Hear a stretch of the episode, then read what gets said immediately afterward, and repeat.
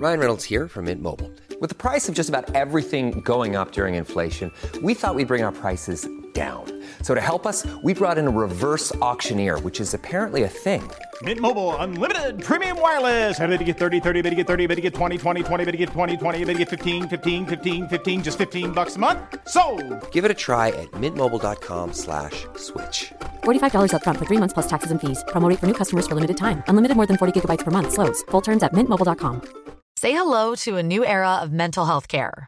Cerebral is here to help you achieve your mental wellness goals with professional therapy and medication management support. 100% online. You'll experience the all new Cerebral Way, an innovative approach to mental wellness designed around you. You'll get a personalized treatment plan from a therapist, prescriber, or both in a safe and judgment free space. Your cerebral therapist or prescriber will outline a customized plan with clear milestones along the way so you can get to feeling your best. With Cerebral, you're not alone in your mental health journey. We're here to empower you to live a fulfilling life. So take that first step towards a brighter future and sign up today at cerebral.com slash podcast and use code ACAST to get 15% off your first month. Offer only valid on monthly plans. Other exclusions may apply. Offer ends July 31st, 2024. See site for details. Get your news in less than three minutes, three times per day with the Al Jazeera News Updates. Just ask your home device to play the news by Al Jazeera or subscribe wherever you listen to podcasts. Hey guys, imagine what it would be like if you could no longer recognize the people you knew best. Alzheimer's is a form of dementia that causes cognitive ability and memory to deteriorate. This disease literally can turn loved ones into strangers. This happened in my family. I witnessed this myself with my grandfather. The impact of the disease is devastating, not only to those diagnosed, but also to their family and their friends. And that is one of the reasons why Canadaland is supporting an initiative from the Branch Out Neurological Foundation to raise awareness and fund research to get brains back to their best. Go to this URL that I'm about to give you. You can learn more about this. You can donate money. You can find out what they're up to. It is branchoutfoundation.com.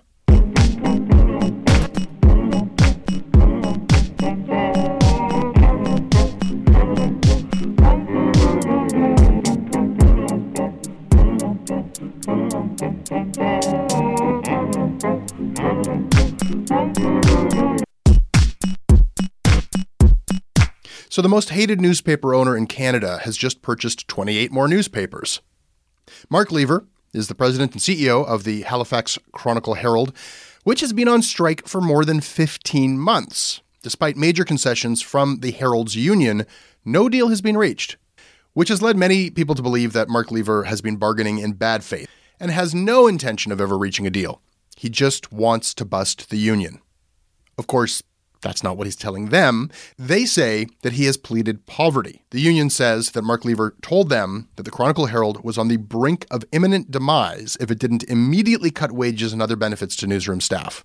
Which is why it came as such a shock the other week when the Herald went up and bought 28 newspapers and websites across Atlantic Canada from the distressed transcontinental chain. It all happened in a hurry. Ownership was transferred immediately, and they quickly announced Canada's newest newspaper chain, Saltwire. Salt. It's in our ocean waters and runs through our veins. Wire. It's a connector and a bridge. It can be both flexible and strong, rigid and pliable. Introducing the Saltwire Network, the largest independently owned media company in Canada and home to Atlantic Canada's best storytellers, media industry experts, and printing specialists. Our network of media outlets stretches from Corner Brook to Yarmouth, Cape Breton to Summerside, Halifax to St. John's. The Saltwire Network. Be essential. Guys, who buys a newspaper chain in 2017? The deal included four printing presses. The other big chains in Canada, Torstar and Postmedia, their stocks are in free fall. Postmedia is hurtling towards bankruptcy. I do not get it. We have asked Mark Lever twice to come discuss this strange move. I would really have liked to have talked to him directly. We did not get a reply. But we did put a couple of people in a studio at the University of King's College Journalism School in Halifax, and they both have some things to say about this. Now, as you'll hear in a minute, my guests today don't agree on everything, but they are civil and understated in elucidating their differences. Just kidding. These guys are Haligonians and journalists, so things will get ludicrously heated very quickly. Wait for it.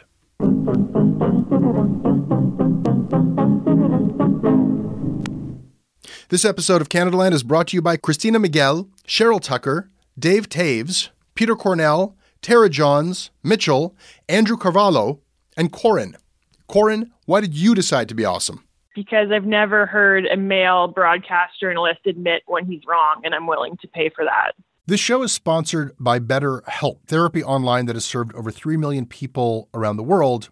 And BetterHelp is available here in Canada. A lot of people have various blocks or reasons why they don't just reach out for that help. And one thing you'll hear people say is they just don't have the time. I would like to mount a different uh, argument here, which is that if you are talking to a mental health professional, if you're if you're chatting with somebody about your life and about your priorities, you can clear away a lot of the clutter. You can actually find yourself with more time because you have a better sense of what's important to you. Like it's an investment that can pay off even in that practical way of of organizing your life a bit better. These are some of the advantages in, in the long run of having something like BetterHelp in your life. As the largest online therapy provider in the world, BetterHelp can provide access to mental health professionals with a wide variety of expertise in mental health. And because you listen to the show, you get 10% off of your first month at betterhelp.com slash Canadaland. Once again, it's betterhelp.com slash Canadaland. This episode is brought to you by AG1. Listen, taking care of your health is not always easy, but it should at least be simple. That is why for months now, I start every day by drinking AG1. I take a scoop of this green powder, I mix it in a canister with water, shake it up, and I drink it. I get hydrated and I get energized and focused and ready to take on the day knowing that I have vitamins, minerals, pre and probiotics, and a lot more. These are things that science tells us we need. They are also things that I don't necessarily get every day outside of my AG1. Listen, if there's one product that I'm going to recommend that will help you elevate your health, it's AG1. And that is why I have been partnered up with them for so long. If you want to take ownership of your health, it starts with AG1. Try it now, and you'll get a free welcome kit that includes a shaker bottle, canister, a metal scoop, along with five free travel packs. You'll get a free one year supply of vitamin D3 and K2 along with your first purchase. Go to drinkag1.com slash Canadaland. That is drinkag1.com slash Canadaland. Check it out. This episode is also brought to you by Frank and Oak. Frank and Oak has a new thing called Style Plan. I think that they have solved the subscription clothing thing. I like the subscription clothing thing where they send you clothes every month where you don't have to go into a store, nor do you have to actually go through a very long process of a huge catalog. What do I want online? But a lot of these subscription services, the clothes keep coming and it's on you to send back the stuff you don't want. Frank and Oak Style Plan achieves that part where they remove the guesswork out of you and the hunting for the right clothes. They suggest to you a whole bunch of stuff that's personalized for you, but you still get to pick out of that which things you want each month. Also, because you're signed up for this every month, you get 25% off always, and listeners of this podcast get 30 bucks off of their first month with Style Plan. Automate your style. This is the easiest and smartest way to shop for new clothing. Go to frankandoak.com slash invite slash Canadaland. One more time, for men and for women, 30 bucks off your first month if you go to frankandoak.com slash invite slash Canadaland. This episode is also brought to you by FreshBooks. I read this tweet from somebody yesterday who was saying, I will die in front of Google spreadsheets before I pay for invoicing software. And I think a lot of people feel this way. It's like, why would I pay for that? I can do that myself. I can do that in Microsoft Word. I can do that in a Google spreadsheet. And yeah, you can, but like, you can also make your own yogurt.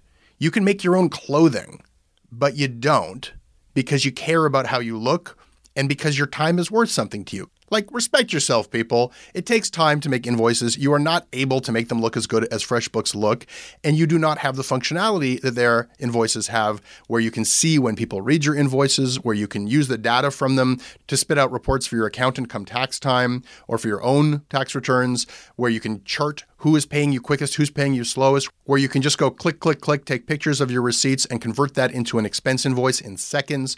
All of this stuff is worth the expense if you take yourself and your time and your business seriously. FreshBooks is the cloud accounting solution for small businesses and freelancers that can't afford accounting departments. It makes billing painless, it is simple and intuitive.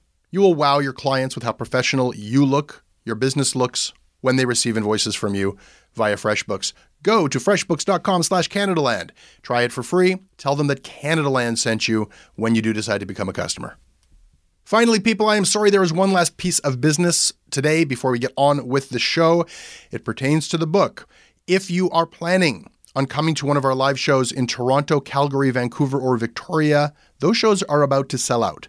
So go to CanadaLandShow.com slash book tour now. I want people who listen to this podcast to have first dibs on this stuff. I want you to know that now is the time to buy a ticket if you plan on coming to those shows. Tickets are selling briskly for our Saskatoon, Edmonton, Winnipeg, Montreal, Hamilton, London, and Kingston shows. You can get tickets for those as well at CanadaLandShow.com slash book tour. Lastly, the special deal I told you about at Amazon.ca. This is the final pre order sale for the book for the Canada Land Guide to Canada, and it ends on Wednesday. I wanted you to know that.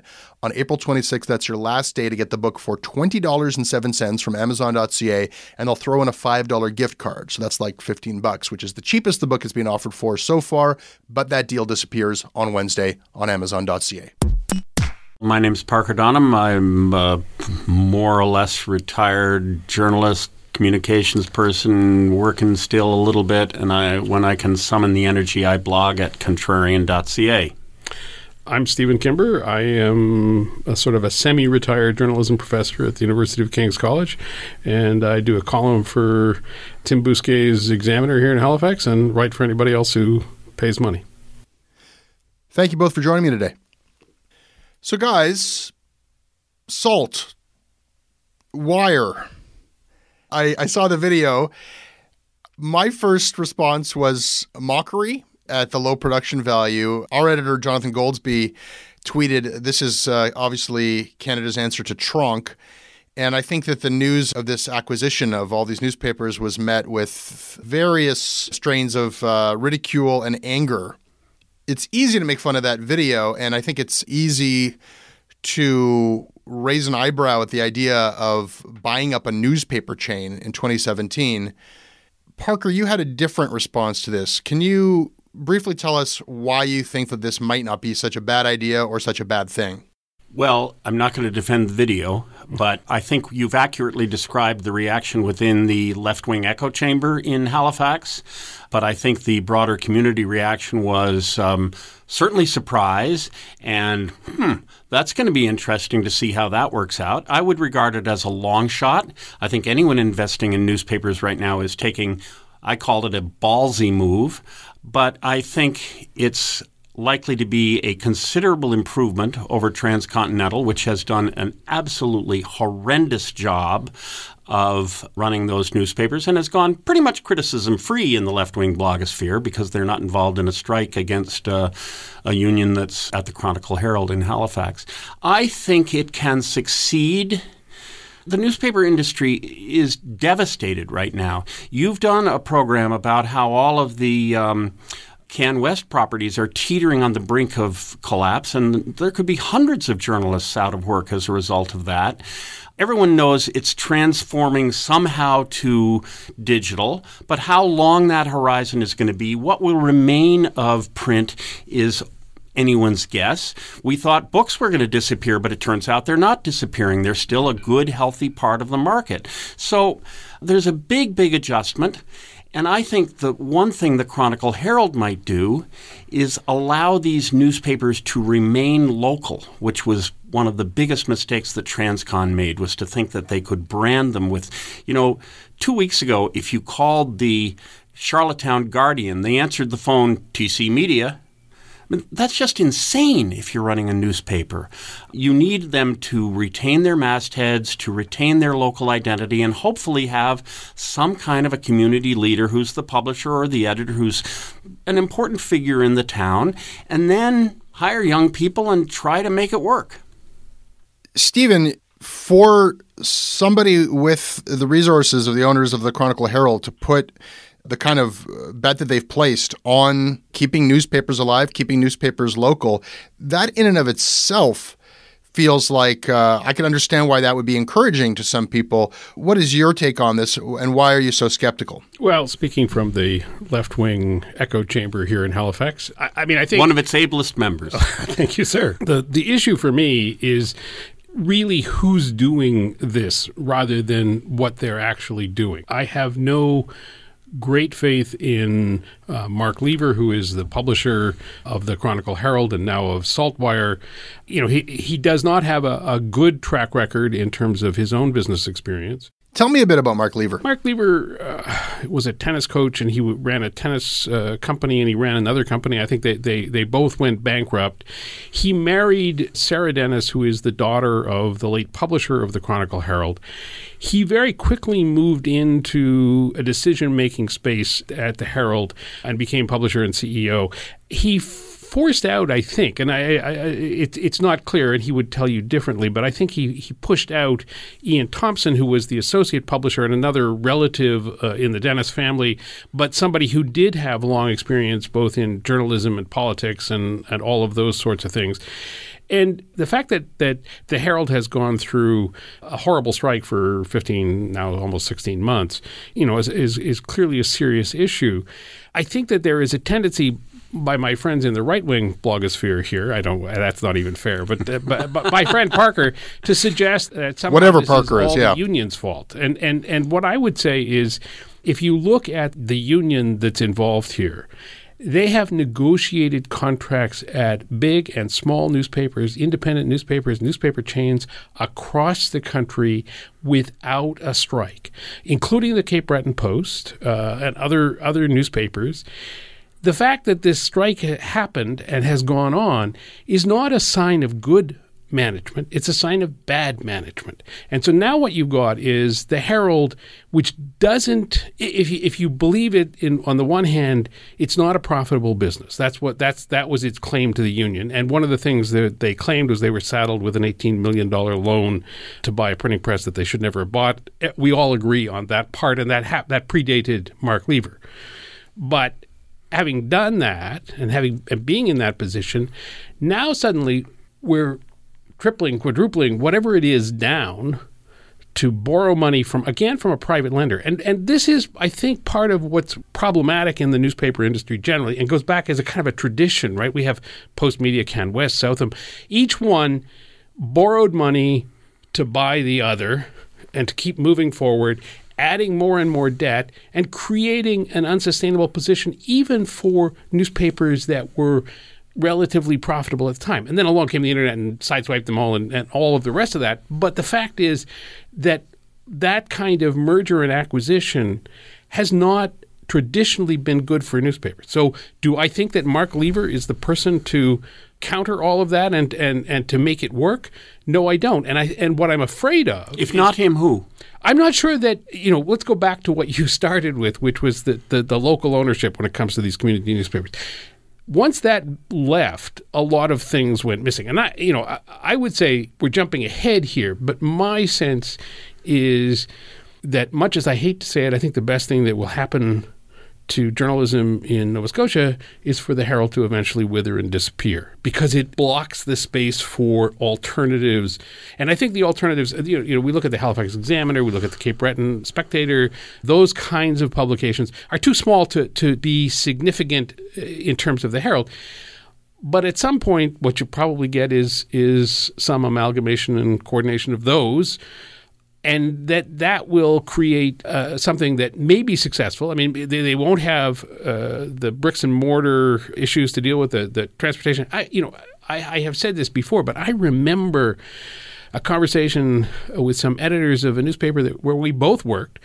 Uh, shortly after the internet came along, and, and we were drinking and having a great time, and we were saying, we have found the answer, and the answer is is online because suddenly you take the, the expenses, the the eighty percent uh, printing and distribution, and the twenty percent editorial, and the revenue model, which was subscription twenty percent and advertising eighty percent, and and you eliminate those other things, then suddenly you can have a newspaper that makes sense from a subscriber point of view, and then then two weeks later, or three weeks later, or a month later, or whatever it was, everybody started offering the news for free, and we've been in a downhill spiral ever since. But I still think we are going online in the same way that you talked about books coming Oh. back. What will happen over time is that more and more people will read online.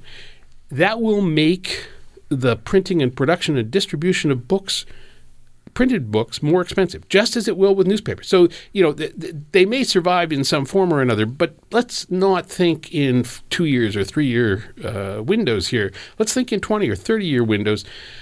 We're going to be looking at a very different world. The uh, paper that he's talking about is the Halifax Daily News, where we both worked. It was the first online newspaper in Canada, and it was a wonderful, feisty newspaper.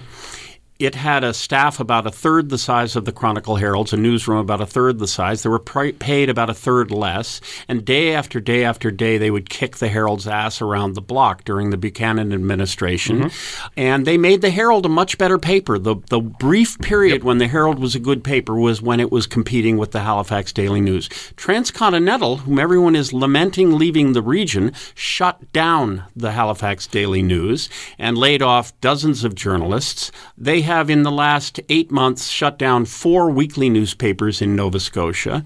By contrast, the Herald has purchased the Antigonish Casket, a weekly paper that had been run forever by the Diocese of Antigonish, the Catholic Archdiocese. And um, I asked a bunch of people in Antigonish, what do you think? And they say, well, we think they've improved it. They've made it a better weekly paper. Now, that wasn't a high bar. and none of these papers, for most of these papers, it's not a high bar. I worked at the Cape Breton Post for four years in the 1970s. It was a terrible newspaper. It is a terrible newspaper now. It has been a terrible newspaper throughout that period. Isn't that the trouble with this whole conversation? Is that as outraged as people are at the 15 month and counting uh, strike of the Chronicle Herald and management's behavior there, not many people can get all that wistful about what the Chronicle Herald was prior to that. As much as the sale of transcontinental papers to Lever can appall people who are appalled by the strike, no one felt all that strongly about the transcon papers prior to that. So the idea of, of finding some way to consolidate and save Parker, the ecosystem that currently exists, when you're the foremost of the critics that the, the, these papers aren't much anyhow. Isn't that consistent with, with what Stephen's saying that like kind of better to just let the old wood die off and see if something better can be built? Well, let's talk about this strike because the left wing commentariat uh, We- we- kind of frames it. blogosphere, commentariat. Yeah, The blogosphere commentariat Echo Chamber. frames it as a um, as a 1930s coal mine strike with the noble workers going up against the spawn of Satan owner, and Mark Lever personifies the spawn of Satan in this mythology. The Mercedes um, driving spawn yeah, of Satan. Yeah, so it's true that the paper bought a new printing press in 19 in 2003 and that was probably a poor decision, but based on the evidence of the time it wasn't a poor decision. Oh, yes, it was. It was. It- Kijiji didn't exist in 2003. Facebook didn't exist in 2003. When Kijiji hit, in the space of a few months, the Chronicle Herald lost $12 million a year of revenue. Now, they had a 65 person newsroom with a top salary of $80,000. $12 million a year is three of those newsrooms. So you cannot expect to continue to operate a paper There- with a gold plated contract, far better than the contracts that you described at the Cape Breton Post and in the St. John's Or, paper. or the, the And- other unions, that uh, other newspapers that are unionized across the country? All of which are failing now. So you have a union that relentlessly protects the least productive workers, the most expensive workers. It is natural for an owner struggling with this Oh, with this God, steamroller. Do you think I'm wrong about that? Do you think the Halifax Typographical Union isn't protecting the most expensive, least productive workers? You've been in newsrooms. You know what this is I like. know that and there if were- you there were- pretend otherwise, you are just pretending and pandering to your left wing blogosphere audience. Gentlemen, Yes. Don't forget the uh, echo chamber and what was the other? Commentariat. Commentariat. Thank you. I like to belong to as many organizations as possible. Yes. Okay, Stephen. To put it a little bit less emphatically, is, is there not something to that? Look, it, it's hard for management to ever look good in a strike situation, and I think that management has been lying. The idea that they are in good faith and have been trying to settle this strike, crying poverty, and then buying this huge newspaper chain. Oh, oh, oh, stop there, right. Parker, we can come back to that. We can come back to that, Parker. That has been the chief complaint, and I think that uh, it's it's very clear as an outside onlooker that they have not been looking to come to any kind of conclusion that this is an attempt to break the union. That's how it looks to me. But Stephen, don't these unions need to be broken? Isn't it something that that was built for the newspaper industry of like the 80s or the 90s that is just simply and you say well there's unions across the country does that model work anymore? You know, if you're trying to remove, how do we turn this around? We get rid of all of the fixed costs of printing and distribution. We consolidate and we put our emphasis on, on the newsroom and on editorial. We take our hits with advertising and try to rebuild a subscription based business.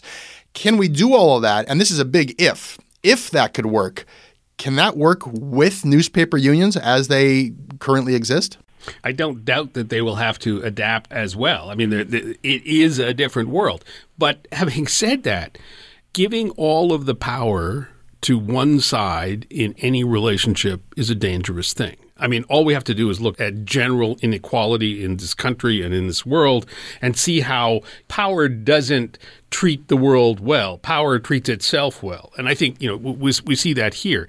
The Herald did not hire a negotiator who on his own legal website claims that he's helped uh, companies run union free for more than 20 years because they wanted to strike a deal with the union. And everything that they have done since then has demonstrated that they do not want to run a do not want to make a deal. I don't disagree with Parker's argument that that is a different thing than buying the newspapers because as, as Parker I think has pointed out you can't go to the bank and say I want to pay more money to my workers give me give me a loan you certainly can when you have assets that can be stripped and that's really what to me you know that's the other side of this is is buying all these these. Well, you have buildings. collateral for the loan. You have collateral for the loan. Same that, as you do when you buy a car. Yeah, or, think about post media. You know it, what you end up with is that the people who benefit from these deals are the bankers and the lenders. That's right? surely the risk. That's and, surely well, it's risk. it's more than a risk. I mean, I think you know, I think most people who would look at the Herald deal would see that as the ultimate outcome. Two years, five years, ten years from now. Some of the collective agreements in the rest of the chain are either expired or close to expiring. Let's see what happens there. Yep. Let's see what Yep. happens. I don't disagree that I think they're trying to bust the union here, and I think, in fact, they've succeeded. And I think part of the way they've succeeded is that the left wing commentariat. has uh, led the workers down the garden path by oh come portraying on, them Parker, Parker, by God portraying them as his. stop, stop for a second. You can't claim that. You you were I've listened to you do it for for 450 days. You are making me influential in this. Do you really think that I have influence over people making a decision to walk out of th- their jobs, walk out on strike, to not go back? I don't think so. I think there has been in the left wing blogosphere a continual lionization of the uh, striking workers, demonization of the management, and um, a, a general encouragement to believe that, you know, they say in Harlan County there are no neutrals there. Either you're a union man or a thug for J.H. Blair. It's, it's 1930s, encouraging them to picket. You know, they have a wonderful I didn't encourage alternative. anybody. Uh, Tim Bousquet certainly did. Good for him. Uh, Uh, they're picketing in a place where maybe 2% of the cars in Metro drive by. It's a tremendous effort. And it's for what? When they could be working that website that they've created, which they took forever to get up and running, which month. they then refused to take. They refused to take advertising. Be- then they be- went out and because- picketed their be- advertisers. Because because their view was that this strike was hopefully going to be short-lived, that they would be able to negotiate a contract. If they thought that from the beginning they wouldn't be able to negotiate a contract, I think they probably would have moved faster with their website. But the reality is that they were bargaining in good faith. Are you guys? Uh, I, I just went and got a sandwich. Are we, are we done with this one? All right, Parker, aren't you full of shit too, though? Because you're sort of building this argument that you know, good on them. Who knows if it'll work out? But God bless them for trying. And if not, Lever than who? And it's a ballsy move. And they're investing in small communities. Isn't Stephen right that Which what- of those statements do you take issue with? I take issue with the idea that there's a, a chance in hell of this, and this isn't, you know, isn't this exactly what it appears to be? And Stephen makes the point that we, we've seen this all play out before with Post Media. You can't go to a bank and get a loan to buy a newspaper chain in 2017. So you go to basically loan sharks who look at the assets, they look at the collateral, and they say, you know what, print is sunsetting rapidly, but they got buildings and they got printing presses, and they still got revenue coming in from these aging populations who basically use the newspaper as a flyer delivery auxiliary service. So there's still money coming in to keep the lights on. And while that's happening, we can just bleed it dry, lay off people in constant waves of layoffs. They've shown with the Chronicle Herald that they can strip the product to the bone and the reader won't even necessarily notice because the product wasn't all that much beforehand. And meanwhile, this benefits the, the lenders and, and to the absolute detriment of these communities because if these papers were simply allowed to fail on their own merits or turn it around miraculously, then either way, You'd either create a vacuum that somebody new could step into in good faith to do journalism, or you'd have local papers, hopefully locally owned, saying, okay, maybe you know the employees are going to take over the shop, and we're going to actually make this paper mean something and, and succeed. Isn't this the worst possible thing for the communities to have these papers serving debtors as opposed to communities? So uh, I, I agree that that's the risk, and it's certainly the risk that uh, Postmedia has fallen into. And um, we don't know the details of the financial arrangements. Uh, we don't know the sale price. I expect the sale price was astonishingly low, um, and Steve's nodding. I think we are all in agreement about that. They could do a faceplant. I fully acknowledge that. One of the kind of casual ways that the left wing commentariat disparages this operation is to say, oh, they're just wrappers for flyers. Well, guess what? For low income newspaper readers, flyers are important. People with little money pore over those flyers to see where can I get potatoes cheapest today and where can I get hamburger cheaper than than here and there and the otherwise. And that's and a if way, they have a residence, most of them can get those flyers in little plastic wraps with it, the newspaper to go with them. In defense of flyer distribution, that's what we're hearing now. you know, newspapers have always been supported Mm-hmm. by advertising. Or wrapping a newspaper around a flyer is just another way to do that. Now we have a couple of models of that. We have these little bullshit fake papers that Mm-hmm. you know that are doing it right now. But I think in some of these uh, weekly areas, Oh, yeah. I, I, I don't see a problem with getting flyers with my newspaper. I sometimes look at them and I sometimes make buying decisions based on them. So th- there's that. There's also the this strike whatever else it's been, it's been a bonanza for Tim Bousquet and the Halifax Examiner because there's been a vacuum of the kind of news that he produces, and so more people turn to him, more people get used to reading him, more people buy subscriptions from him, and more power to him. I buy a subscription from him. I enjoy it a lot. You know. Even- even you have to even when, even when I hate it, much like much like Canadaland, I sub- I subscribe to Canadaland for exactly the same reason. We're a little bit older demographic here, so there may be a longer horizon for print newspapers here. A lot of it is habit. A lot of the predictor of who reads newspapers is age. It's going to be a challenge.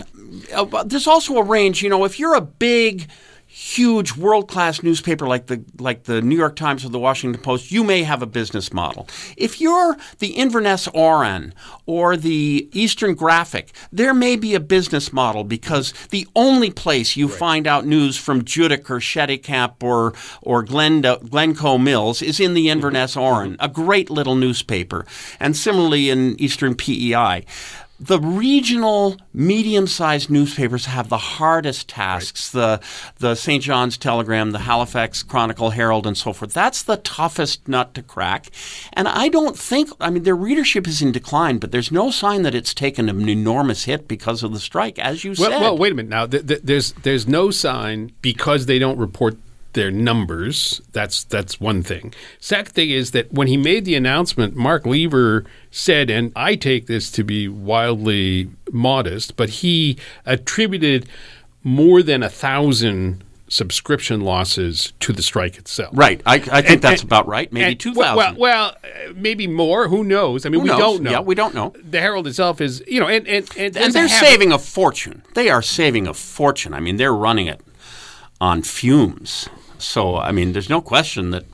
I mean, he doesn't want to settle the strike, but neither do the strikers. This is something the left-wing commentariat has refused to report: is that over half the people who remain on strike because they haven't found other work have already received layoff notices. They know they're never going back. Uh, how did you know that? Did somebody in the left wing commentariat report that? My God! They- my who who was it? Let me find out. I have to stop this person. Who wants to strike? Who wants to walk a picket line in Halifax in the winter for six hundred dollars a week? Is that what you're saying, Parker? That's exactly what I'm saying because they, I don't they know, man. these are people these are people who have not been able to find other work and won't be able to find other work. And this is why within the strikers there are still plenty who look askance at those who work on the there's a big divide between whether people work on the um, the local Xpress. local Xpress or not. That's a crazy thing to say, though. That they would that they want that that they would rather be doing that than doing their jobs. And, and No, no, they'd rather be doing their jobs, but they know they're never getting their job back, and they don't see much prospect of finding another job. So $650 a week may not sound much to you, but it's better than nothing. oh, so let's just make a distinction between things that people have to do and things that they want to do. Well, but you're saying, I mean, of course they would rather be at work, but they're not going to be at work, and they know that. And that that's part of the reason why the strike has dragged on. Stephen, I understand why the lenders are backing Lever's play here. I don't know what Mark Lever is thinking. Does anyone have any insight into this? Like, i- i- is this just sort of like a, a vanity ego play, like uh, to be Citizen Kane and, and, and you know one century too late to, to be a newspaper magnate? I don't know Mark Lever, and uh, so I, I can't talk uh, directly about him. I have talked to, to a bunch of people who, who do know him and who suggest that he sort of sees himself as daring uh, and certainly innovative. That's one of his, his big uh, lines is that he's innovative. He says they're going to take on Facebook and Google with their print newspaper chain. well, well, it, now, Because th- to make it survive, you'd have to be innovative. You have to do uh, new, interesting and- things. and- and it- to- of and to be clear, it's a huge challenge. One of the things he said, and I think it was last fall, was that look for in 2017 the Herald to make a pivot and to change its its approach and its business. And this may be it, but it, you know, in fact, uh, if, again, if you believe Transcon, it's only been a couple of months. Uh, since the Herald approached Transcon about buying these properties, so you know we don't know. I, I think that Mark Lever is a, a believer in himself and his own abilities. He is willing to go against the norm, uh, go against the, the conventional wisdom of the left wing commentariat and the right wing commentariat for that matter, and and do what he's done.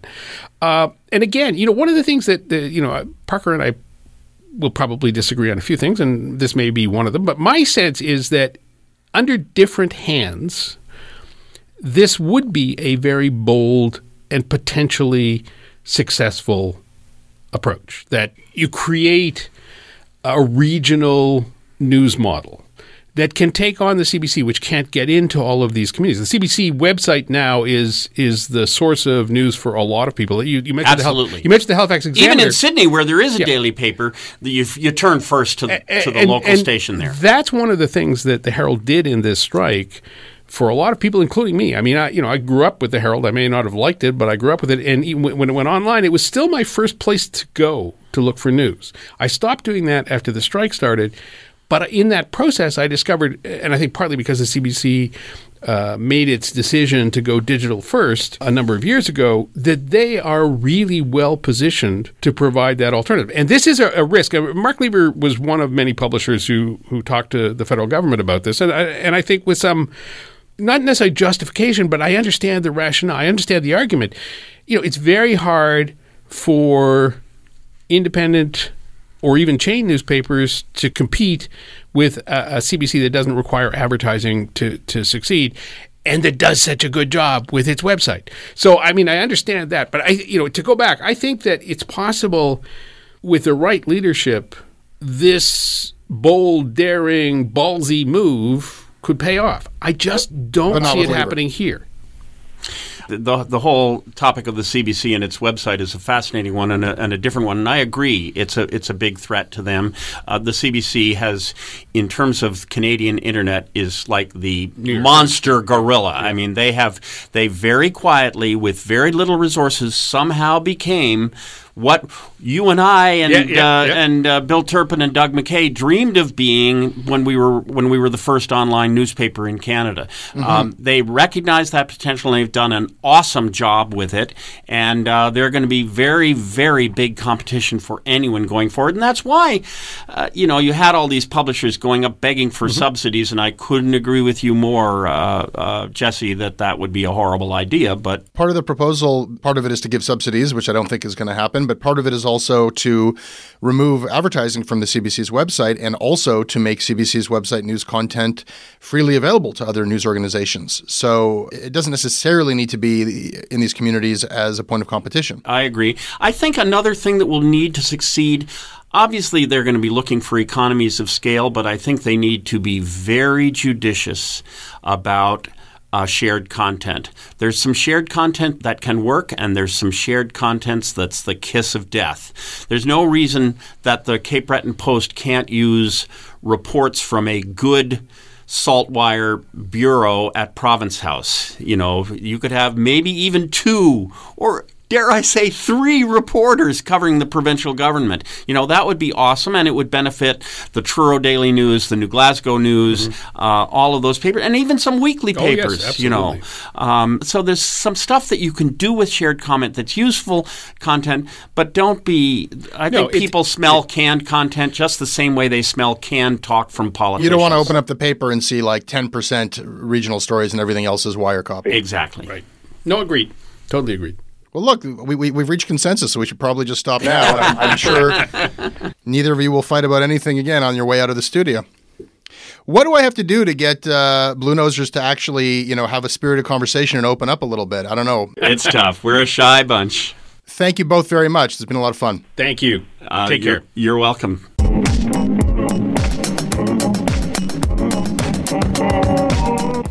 That's your Canadaland show. I hope you enjoyed it. Email me at jesse at CanadaLandShow.com. I read everything you send me and I respond when I can. We are on Twitter at Canadaland. Our website is CanadaLandShow.com. Our crowdfunding site is patreon.com slash Canadaland. This week on the Canadaland Network, actually the imposter is off because producer Kevin Sexton just had a baby. Congratulations, Kevin and Jess. But there will be a best of the imposter. If you haven't listened to the show in a while, a very excellent episode will be going up on Wednesday, and I'll be back on Thursday with shortcuts. This show is produced by Russell Gragg and Ali Graham. Special thanks this week to Mark Pinio for handling the recording in Halifax. If you like what we do, please support us. Thank you.